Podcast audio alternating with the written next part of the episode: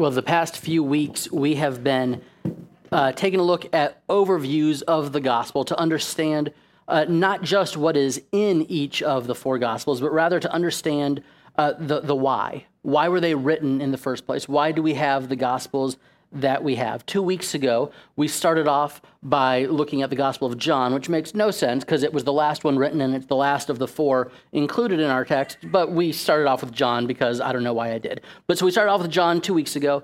And um, maybe because John is the easiest of the four Gospels to identify why it was written. John determines that for us in the text. At the end of his Gospel, he says, All this is written so that you might believe that Jesus is the Christ, the Son of God, and that by believing you may have life in his name. John says, and he says at the beginning of his gospel, he says at the end of the gospel, that the whole point of his gospel is belief. John wrote so that his readers would believe that Jesus is exactly who he said he was, and so that the readers could have new life in his name. Last week we looked at Mark. Mark was not one of Jesus' disciples. John was. Um, Matthew, who we're talking about today, was one of Jesus' disciples, but Mark was not. He was kind of like the teenage boy tagging along, trying to, you know, hang out with the disciples, if you will. He was not one of them, but he knew them. He was associated with him. And we can glean from Scripture that he kind of interned, if you will, under the Apostle Paul and Barnabas, who was his older cousin, but also under Peter. And the Gospel of Mark is largely the gospel from Peter's perspective. And Mark's gospel identifies the suffering of Jesus. Mark says that Jesus' suffering, his willingness to suffer, was central to his identity because Mark wanted us his readers and his readers then to understand that Jesus' point in coming to earth was to seek and to save and to serve others. Mark wanted his readers to identify Jesus' willingness to serve and say, if you want to be great in the kingdom of God, it's not about who you are or where you're from, it is about your willingness to serve others. Mark says we can become great by following Jesus' model of serving. And this morning we're going to look at the book of Matthew. And like I said, Matthew was one of Jesus' disciples. Um, and like Mark and like John and like Luke, Matthew wrote his gospel from a very unique perspective with a specific target audience in mind. So I'm going to pray and then we're going to dive in. We're going to just start in Matthew chapter 1 because that's where Matthew started. So I'm going to pray and then we are in Matthew chapter 1. God, would you bless us this morning as we study your word? Use your word to form us and make us and mold us into the image of your Son. Father, I pray that this morning we would look at this text that we might be familiar with, and we'll look at these passages that don't necessarily seem to have a lot of application in them, but Father, that you would use them to speak to us and to cause us to live out our faith in you. Father, bless us this morning, and it's in Jesus' name we pray. Amen. So last month, I drove uh, 4,200 miles. Uh, we, we had to get a new minivan because our old minivan died. We have not made the first payment on the new minivan yet, and there's like 5,300 miles on the van because that's how much driving we did this summer. Fortunately, now we are at an age um, with the boys where everybody is pretty much self contained and entertaining themselves. When we bought this van, the reason that we decided on it over other vans was because of the, uh, the, the USB ports in the van. We have four boys, which means there are always four phones, iPads, Nintendo Switches, or something that need to be plugged in at all times. And so we didn't decide on the color or the seat trim or any of that. It was a can all of our kids have their stuff plugged in so we don't have to deal with them? Sorry, boys. Um, but that was a, a, big deciding factor in buying this van, and it worked out very well. And so everybody um, was able to keep themselves entertained the entire drive and then the entire drive, and then the entire, there was a lot of different drives. There was a lot of driving. Um, but one of the things that's nice about being at that stage is I don't have to have a Disney movie playing three inches behind my right ear anymore while I drive thousands of miles every summer to go visit my wife's family in Arkansas. Now I am free to uh, choose my own form of entertainment. And when the Rays are not playing while I'm driving, my typical entertainment that I choose for myself while driving is audiobooks, with one very notable exception. And my wife is not in here. I thought she was this morning. Um, when we drive through Memphis, I like to play every recorded version of Walking in Memphis and sing along. Um, she does not appreciate that, and she is very angry that Cher recorded a cover of Walking in Memphis. It's not good. Um, but I, and we drove through Memphis multiple times in each direction. So, um, but so for 40, 150 miles, I audiobook, and for 50 miles, I put on my blue suede shoes and board the plane. Um, but all that said, audiobooks, it's my jam.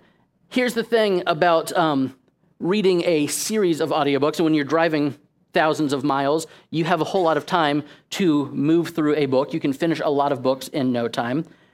In fact, you can finish an entire series of books.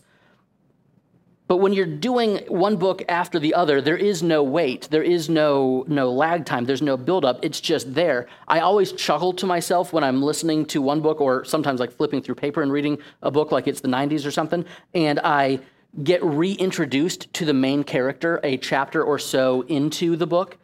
I don't know if you're familiar with this or if it annoys or, or strikes anybody else as, as funny as it does me, but you, you just read seven, 800 pages about this character and then you get into you know 20 or 30 pages into the new book and the author seems to tell to want to tell you hey here's where this person went to school here's their job here's what they look like here's all these things. They give this brief uh, biographical rundown of this character and i always think who's starting here?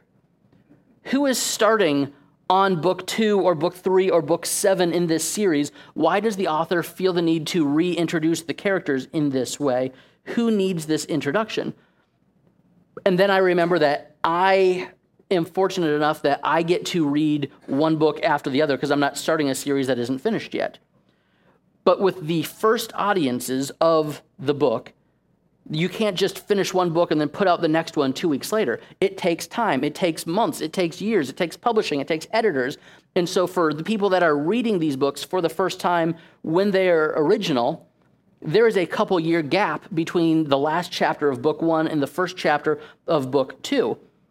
And so sometimes they need a refresher. They need that reminder of how this person connects to that world and how that world connects to this person.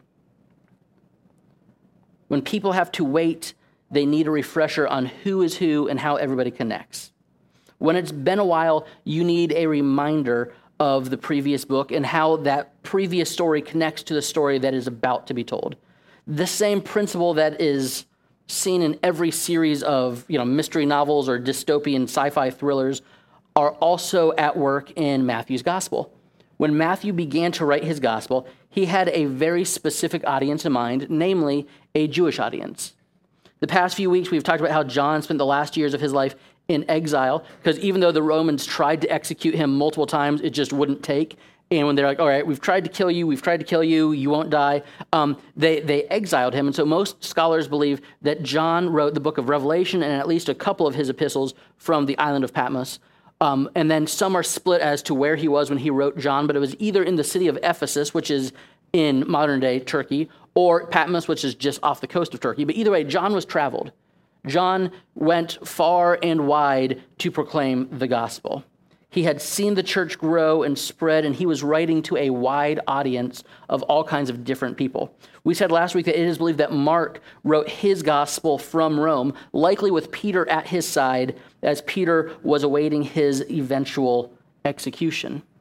Mark wrote his gospel from the perspective of someone who had really seen the world and wanted a Roman audience to understand what it meant to follow Jesus. Luke, who we're going to talk about next week, was a physician. We, we meet him in the middle of the book of Acts. He traveled with the Apostle Paul.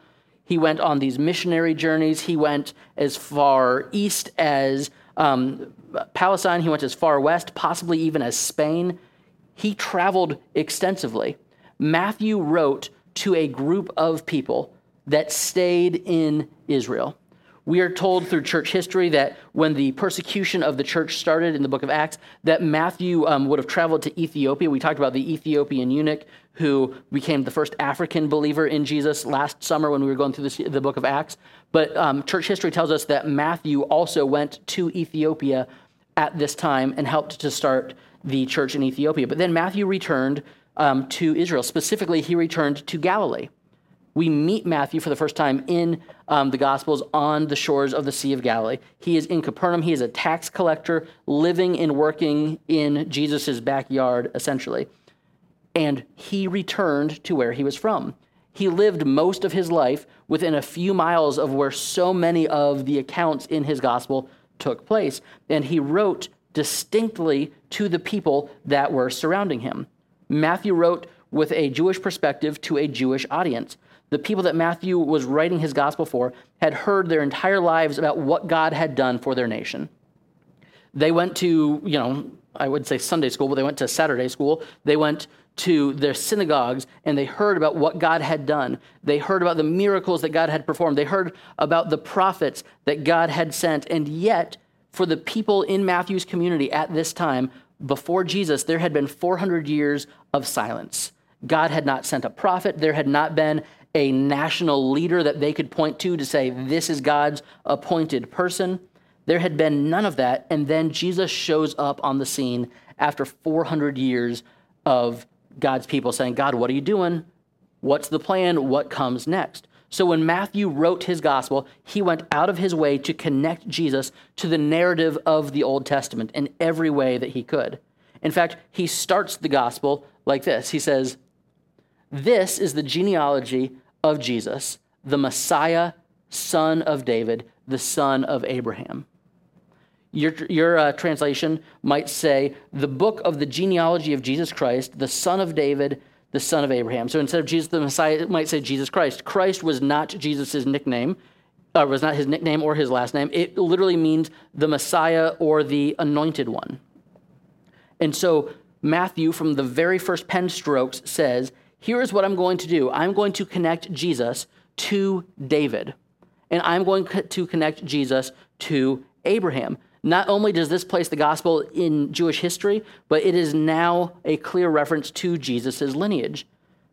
Jesus the Messiah, Jesus Christ, Jesus the Anointed One, is what Matthew says he's writing about. He says, This is the one that our culture, our people, have been saying for centuries that God would divinely appoint to lead and rule and serve our people he would be a priest and a king. So from the onset, Matthew says Jesus is from Abraham's line. He is one of God's chosen people, but he's also from David's line. He is royalty.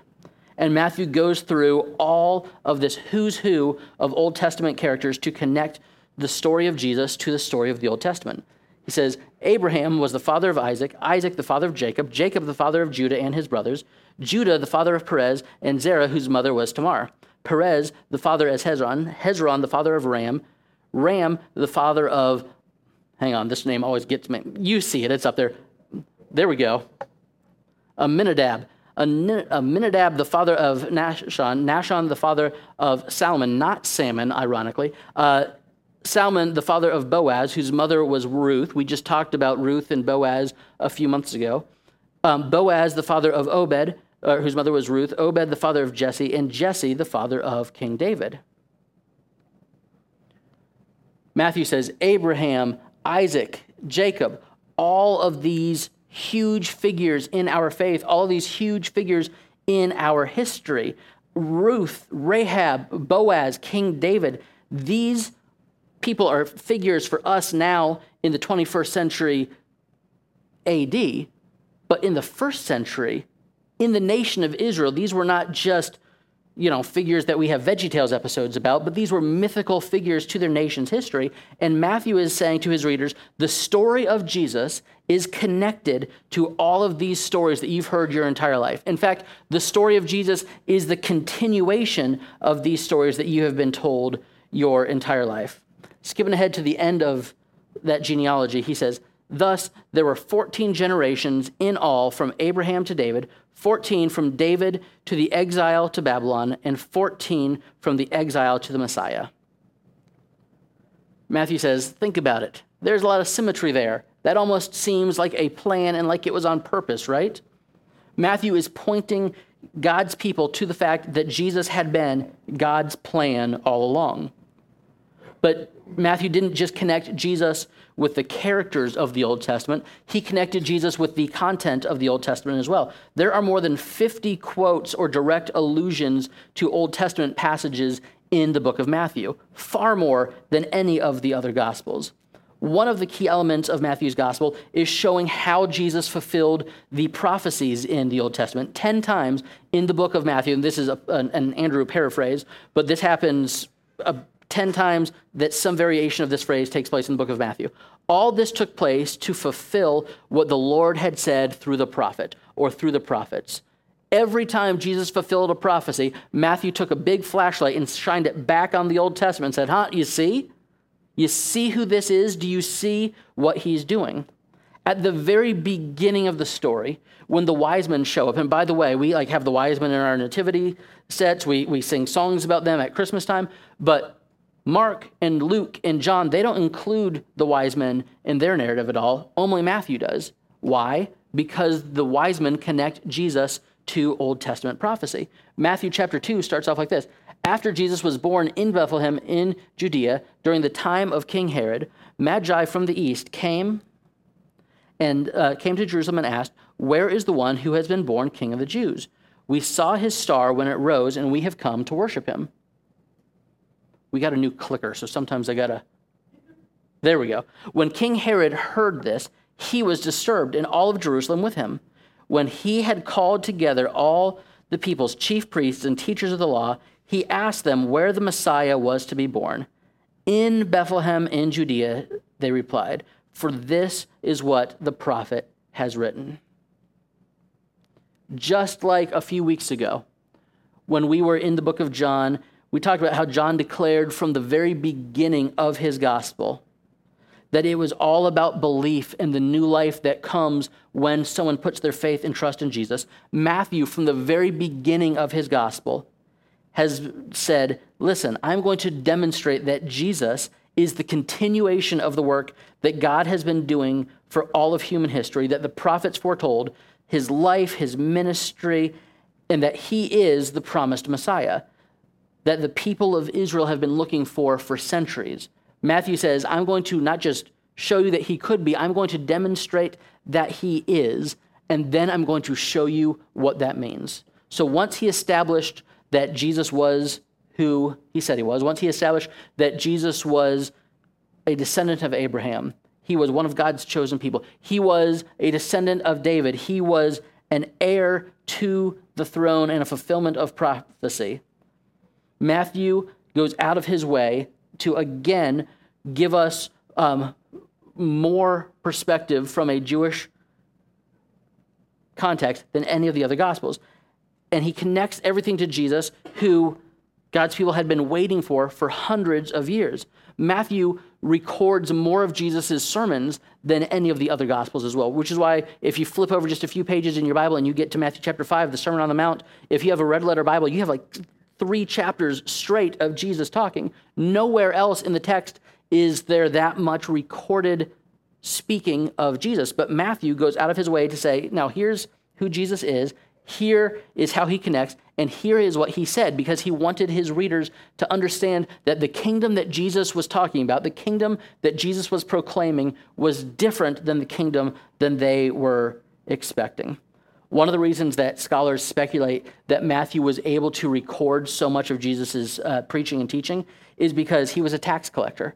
Matthew worked for the Roman government in Israel. That's not a way to be very popular in the first century in Israel, but that's what Matthew did. And the tax collectors were required to learn some, short, uh, some sort of shorthand. Think about like a court stenographer and how they can record so many things going on at once the tax collectors were required to be able to do that so they could keep accurate records of who paid what and who owed what.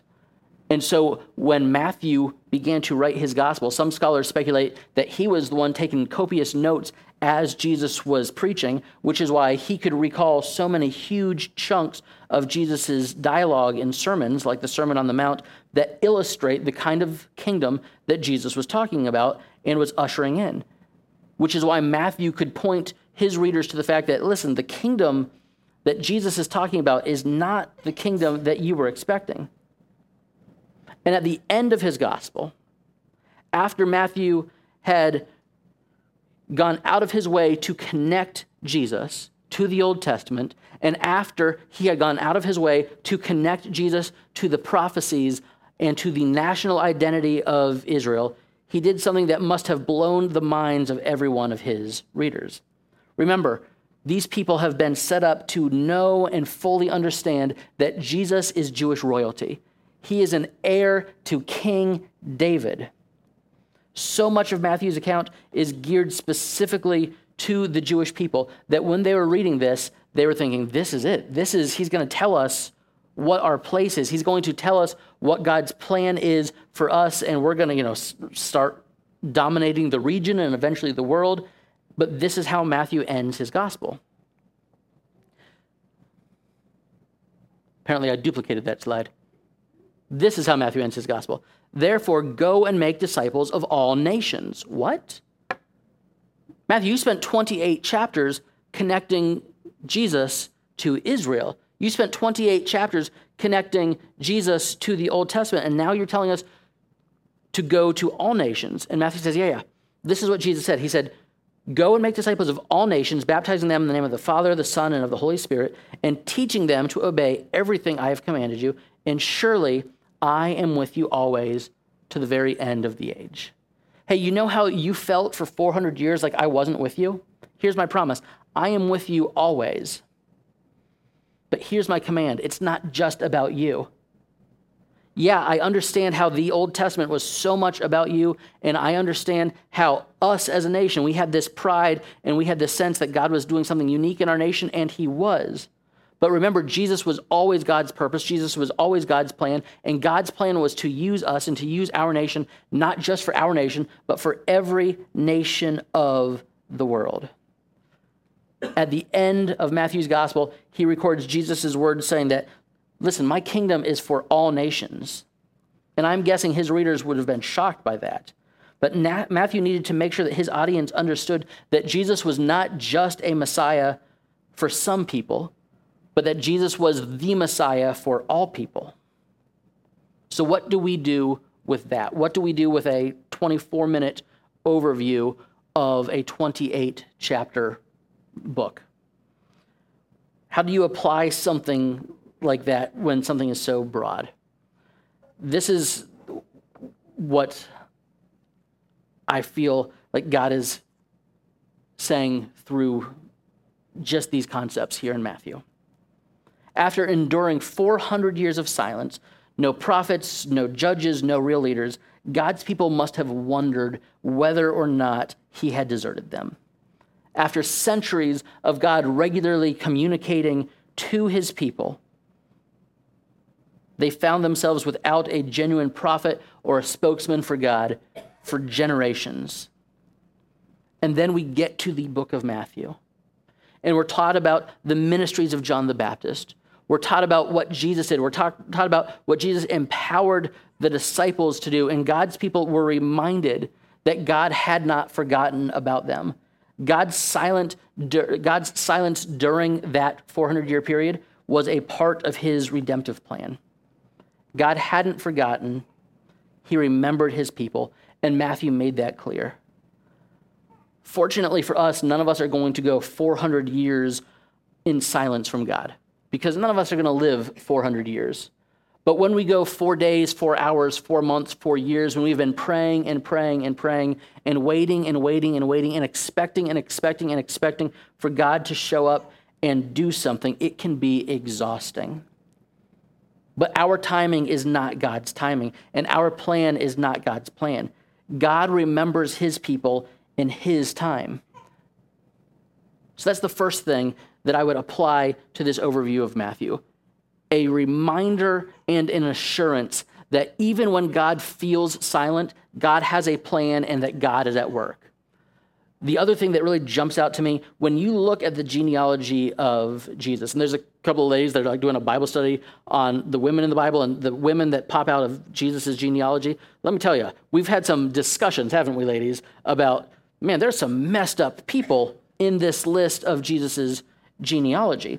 When we look at the genealogy of Jesus, it's not just a list of names that Matthew is recording, it is a connection to stories of how God uses people, how God uses flawed and messed up people to accomplish his purposes. If you ever wonder if God can use you, go read the stories connected to the people in the genealogy of Jesus, and you will say, Yeah, if God could use them, he can use me.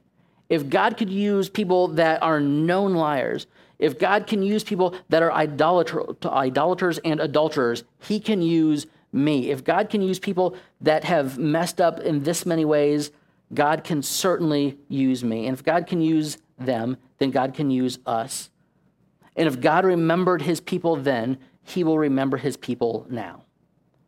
Whether or not we are connected to the nation of Israel biologically, Matthew illustrates that Jesus is connected to all of redemptive history. Matthew illustrates that Jesus is not a new story that should only stand on its own, but rather, Matthew illustrates that Jesus is God's fulfillment of every story before him and the starting point for every story after him.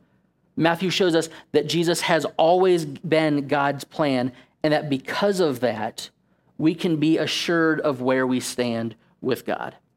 Jesus has always been God's plan, and Jesus' plan has always been go into all the nations and make disciples. Do you wonder where you stand with God? From the beginning of time, from Genesis chapter 3, when the plan of Jesus was set into motion, God's plan was to redeem you and to redeem me through the nation of Israel and through Jesus Christ. God's plan has always been Jesus, and Jesus' plan has always been to redeem the nations. Think about that for a second. Matthew, why did he write it? He wrote this book to a distinctly Jewish audience to show them that Jesus is for everyone. And if Jesus is for everyone, that means that there is no one that Jesus is not for. And if Jesus remembered his people, and if God remembered his people, and if God used his people, shouldn't we be assured that our Heavenly Father will remember us and will use us to accomplish his purposes, namely to go into all the nations and make disciples, so that they too can know the salvation and the forgiveness and the relationship with God that we can have when we recognize Jesus as Messiah. Would you pray with me? Father, I thank you that our story is connected to a much bigger story. And I thank you that none of us are the main character of our story. But Father, you are. Father, the story that we get to live out is a story of redemption and a story of forgiveness. Because when the fullness of time had come, after 400 years of silence, you sent your son into the world. And now we can experience new life by believing in him. Father, this morning I pray that we would be encouraged that you are a God who remembers your people that you are a God with a plan and a purpose for each and every one of us, and that you can and will use us for your purposes. Father, bless us this morning. Bless us as we sing, as we give, and as we fellowship together. And it's in Jesus' name and for his glory that we pray. Amen.